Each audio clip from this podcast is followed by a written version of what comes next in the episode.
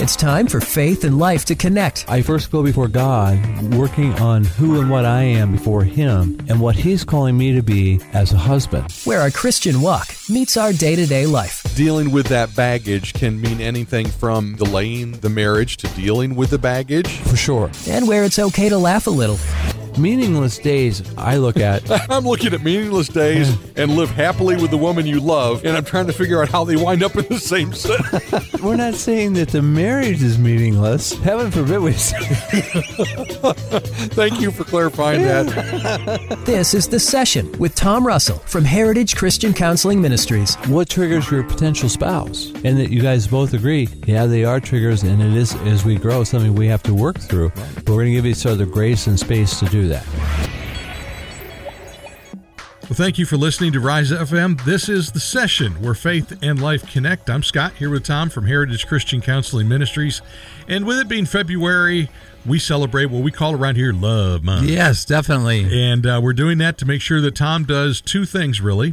One is to remember it's his anniversary. That's right. And uh, secondly, to remember it's Kathy's birthday this month, too. That's right. And have we, we have accomplished both tasks? We have. Okay. There, that was death defying acts. Oh boy. If you want to catch up on the other topics we've talked about in Love Month, you can always go to the podcast network at risefmohio.com. Today we're going to begin a conversation because just knowing Tom and I, when Right. you had the top 10 of anything, there is no way we're going to get through all 10. So we're just going to assume two weeks for the top 10 marriage myths. right. And before we dive into them, Tom, let's dive into God's Word. Well, and let's go out of Genesis 2 and the 18th verse, Scott. The Lord God said, It is not good for the man to be alone. I will make a helper suitable for him. God clearly knew I needed a helper. We guys all did. Yeah. Absolutely. He gave me this incredible and beautiful, patient, good teaching helper. That you've now been married to for hundreds of years. Yeah, that's true. Moses stood up for you at your wedding. that's right. All right. So Yeah. as we jump into this, uh, the number one, not the number one thing, but one of the top 10 marriage myths is that healthy marriages just come naturally. Yeah. You you just got married and it was perfect. And it so was Ken and Barbie. yeah. right. And the first time that the dinner was burnt, so much for this natural marriage. right. So the truth is, Scott, that marriage and relationships is hard work. I'm going to come back to that. This probably is one of the most common myths about marriage. I think about hard work, I think about, you know, sitting at a table and debating about what you're doing wrong and you're debating about what I'm doing wrong. And I think that's absolutely not anywhere near what marriage really should be about. Maybe I'm wrong or living in a pie in the sky world because Kathy and I prioritized our relationship. But that prioritizing meant date night, it meant 24 to 48 hour getaways where we just went out and hung out together. And, well, you know, one time we went to Quaker Square in Akron and we toured most of the state lodges just to have a romantic time. You know, those kinds of things are not hard work. They're fun. They're something you look forward to. And so if you're thinking, you mean I got to hang out with my wife or my husband for 48 hours? Then you might want to do some inner uh, probing and checking out and, and look at what's going on. I will always be thankful that she's been my best friend going on 55 years. Wow. And that is something to celebrate. Absolutely. Absolutely. You know, Sherry and I will, we don't go a lot of places. Sometimes we just go out for a drive. Okay. Yeah. Sometimes we'll just get on 71 and we'll drive till we see something we want to get off at. And then we'll turn around and come home. Okay. Yeah. But you're spending time hanging out together. And, and we just, we'll just sit and talk while we're driving. And sometimes that's easier for us. So, two important words here that we want to think about that will help the marriage grow is number one, being proactive, coming up with plans. Don't be reactive and just reacting to whatever happens and managing that, but be proactive in letting your marriage partner know what he or she means to you. And then the other one is being intentional when we're proactive and intentional, we're doing things that will cause the relationship to grow.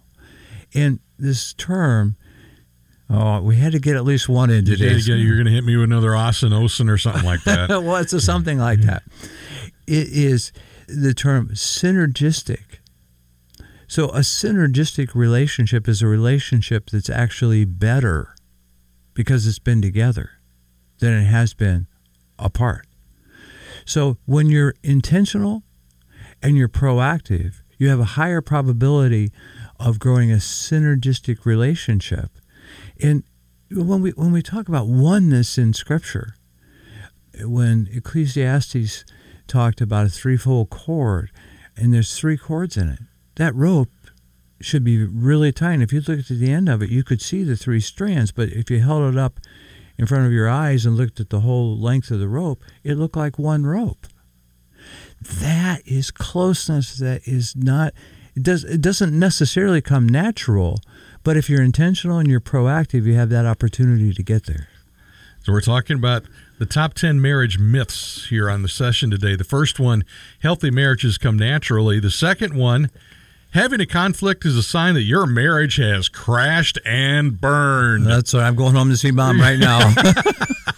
I still remember our first fight. She went one way, I went the other. I went out on the back porch and I sat there and I thought, what have I done? oh my gosh. Oh, this is over. We had a fight. I didn't know what to do because Right. I, I wasn't prepared for Right. how to disagree with Sherry. Okay. Yeah. And I, and here it is, going to be 40 years this year, and I haven't won an argument yet. Well, in her last email, she said Uh, he still hasn't yeah, learned that his yeah, views are not those of the management's. oh. Jeez, all right. Yes.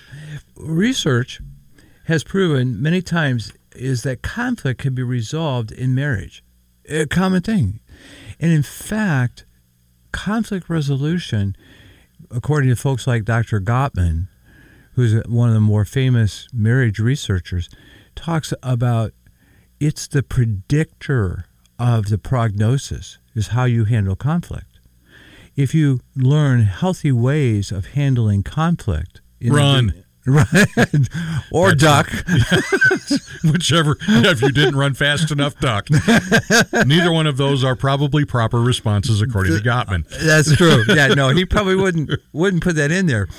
But and so if you understand how to resolve conflict well, you're going to help develop a healthy family, an intact family, a functional family. And if you don't, then you are likely going to have a dysfunctional, disconnected family. And so we find typically in some statistic, and it's reported someplace in the news, the dysfunctional, disconnected, unhealthy family is sad. But a, a big predictor of that is conflict resolution. And I know we've talked through this in Scripture several times. I think maybe just a couple of weeks ago, you mentioned a passage out of James. That's right. In James 1 19 and 20, my dear brothers and sisters, take note of this. Everyone should be quick to listen, slow to speak, and slow to become angry, because human anger does not produce the righteousness that God desires. Anger does not produce the righteousness that our God desires. When you say it that way, it makes sense. Yeah. How could it? Absolutely. When we talk about the presence of the Holy Spirit in us, and Paul says in Ephesians 4, right around 29 and verse 30, that we can grieve the Holy Spirit. Well, how grieved does the Holy Spirit feel when we have anger, anger in us? How can we have the fruit of the Spirit present at the same time that we're angry? The, the two can't work together. Th- And that's true. Darkness cannot work with light. Yeah. yeah. Boy, that's really good. I like that. Yeah, use that sometime. Yeah, that's a Yeah, quote of the right day. ahead. Uh, no extra charge for that. All right. Number three of our top 10 marriage myths being married will automatically bring happiness to a sad life. Oh yes. Oh Um, no, no. yeah, no. yeah, a happy marriage is the product of two people that are committed to having a union and to growing. So that commitment is really important.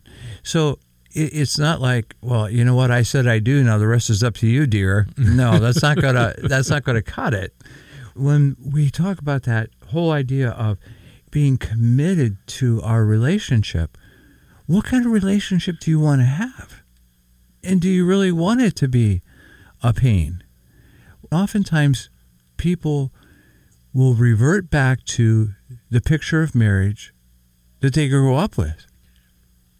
So, what happens when that marriage wasn't good? You know, my brother and I had a bet that mom and dad won't make it until we graduate from high school. but what kind of model was that? You know, it, if I hadn't had such a heart and studied it, I really want to say 1975, 76 is when I really could sense from the Lord I'm beginning to have a heart for marriage. Well, we were married in 75, so it was. That's good timing. yes. You know, Yeah. you've said it before that when you sit down with a couple first time you're meeting with them for marriage counseling and you ask them who taught you how to be married. Yeah, yeah. Been amazing some of the answers that we get there. Well, and some will say, certainly wasn't my parents. and others would say, yeah, it was my parents. It was a negative role model. So they're starting behind the eight ball to begin with. Exactly. Yeah. And we will always be thankful that our pastor not only helped us with marrying us, but he also helped facilitate a support system around us that kept us connected. And we grew together and we grew in the Lord and we grew in the uh, the couples that we were with, which reminds me we just recently had dinner with our mentor couple that when we were first married, we identified them as our mentor couple. They didn't volunteer. We, we identified them. Hi, you're I- going to help us get married. That's right. And you're going to help us figure out the toothpaste. and they have been cheerleaders of ours now going on 48 years. Hmm. Those are fun dinners. Yes. Yes, absolutely. and to celebrate. You have pictures of some of those dinners over the years? Oh, that would have been. We have some pictures of being together. They once were managing a condo unit in what they called Paradise, the Florida Keys. Oh well. And we were down there and we actually took pictures together. See, that'd be that'd be the fun part to see those pictures over the years. Yeah. Oh, yeah. I remember when my hair was still that color. That's right. I had Yeah. some. I had more of it. Yes. All right, number four. Oh, this this one we're meddling now. Let's do that next week, Scott. Yeah. Your sex life will automatically get boring once you get married. Right. Sure. So you get out of life what you put into it. And, but research that I have read would say that those who are married have a higher quality of sex and more frequency of sex in their marriage. Interesting. Yeah. Because they are married than those who, who aren't. Because there, there's a freedom to express it now as opposed to should we or shouldn't we?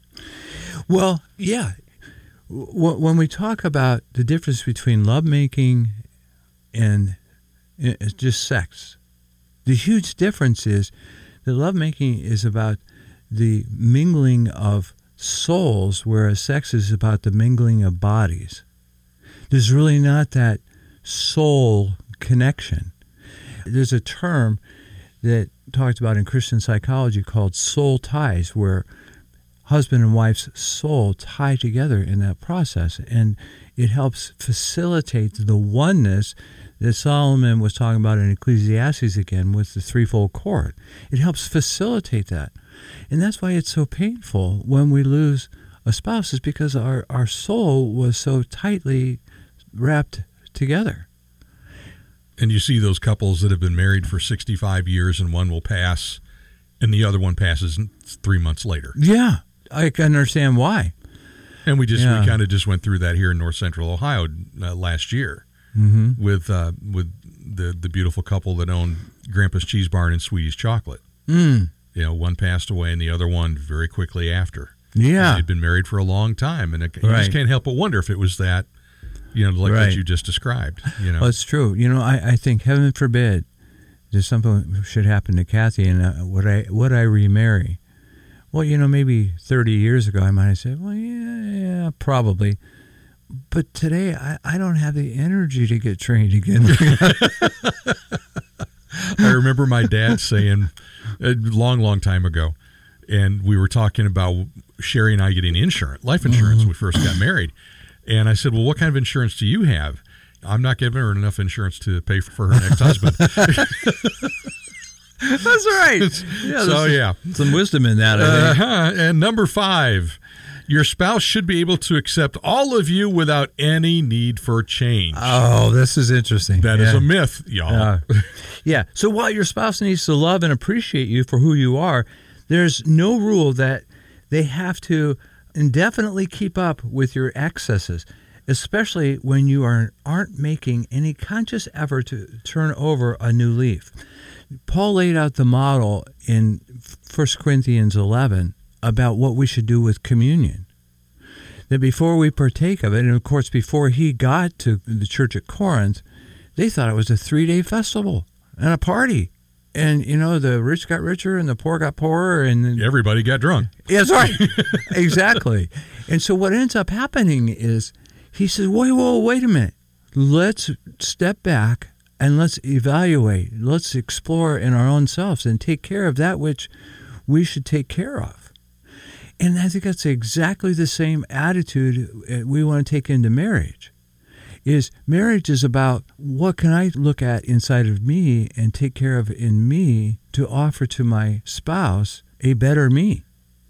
I think we could also look at teaching that Jesus had about well, why should I be so focused on the speck in my wife's eye when I've got a log in my own? Right. It's that kind of thinking. So that is just the beginning, the tip of the iceberg, you might say. Five of the top 10 marriage myths. And knowing Tom and I, it is best if we stop here and finish the next five next week. Yes. So until then, you know, if you came in in the middle and you want to catch up, this will be available on the podcast network at risefmohio.com. And Tom, if someone wants to start a conversation about anything, getting marriage counseling, premarital counseling, you've been married for a long time, you need a ref- refresher course, you know, any of that kind of thing, how can they get a hold of Tom to start a conversation? I can be reached at heritagechristiancounselingministries.com.